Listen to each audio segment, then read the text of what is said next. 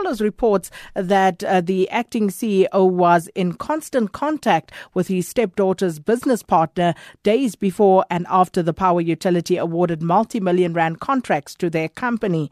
Now, this is despite Koko denying uh, that he knew Pragasan Patha, his stepdaughter Koketso Choma's fellow director at Impulse International. Telephone records detail 52 phone calls between Koko and Patha between uh, April and November last year. And to talk to us more about this, we join on the line by Eskom board spokesperson uh, Khulani Qoma. Thank you so much for your time this morning. Thank you, Sakina. Mr. Qoma, let's start by confirming uh, whether Eskom is or isn't investigating um, the acting CEO. Yes, indeed, it is. Um, there's an investigation that is underway as we speak.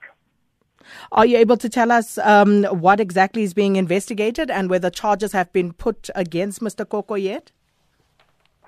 Well, when we when the board made an announcement of the investigation on the 30th of last month, it did actually indicate that um, you know it, it had received uh, some counsel legally that it shouldn't make available publicly or even internally the uh, the, the terms of reference because that was what that was seen to be uh, another way, a way of actually possibly impeding the investigation itself. So I'll not be able to give you exactly the areas and, and, and whatever, but you have mentioned the, the, the matter, that the, the issue that has been raised particularly by a Sunday newspaper.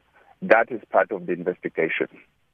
Are you able to share with us the process that you will be following and whether there are time frames for this investigation? It is for um, a period of 30 days.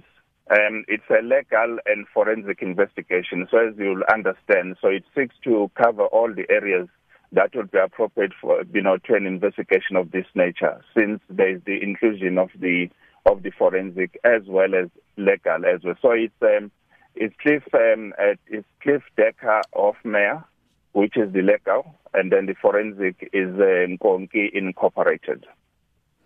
And is uh, Mr. Koko still reporting for duty, or has he been put on special leave or suspended or anything like that? It's an investigation that essentially uh, rests mostly on documents.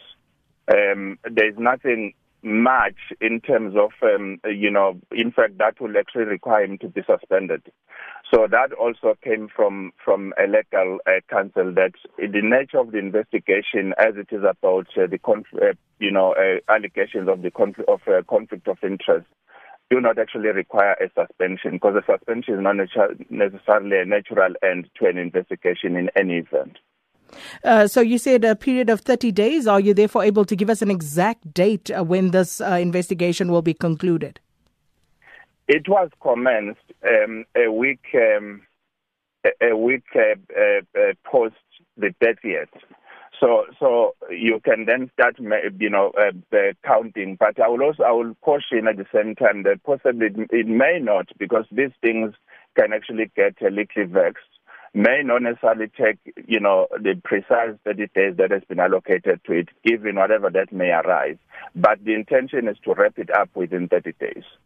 And Mr. Qoma, if I may just uh, slip this in here, given all the talk about ratings agencies and ratings downgrades, what is Eskom's position currently regarding uh, the nuclear power build? Well, we have actually requested information in the market. So things are actually still up in the air. There's nothing that is firmed up yet. So the information out in the public space, in fact, uh, you know, in, in, the market, supposed to then uh, give uh, provide feedback in terms of the modalities of doing, you know, uh, the the nuclear. So we. We, we're not actually, we haven't moved uh, any significant in, in this regard because we're still extracting information. So that's what is going to tell us exactly if this is feasible at all. And by when do you expect that information to reach you? I didn't actually, um, you know, I don't have that detail with me, uh, but um, I think we've been, in, you know, on the market now for uh, for a month already. Um, I, I, I, don't actually have that um, uh, with me, unfortunately, at this moment. Well, Mr. Qoma, thanks so much for your time this morning. Let's leave it there. Eskom board spokesperson uh, Khulani Qoma talking to us.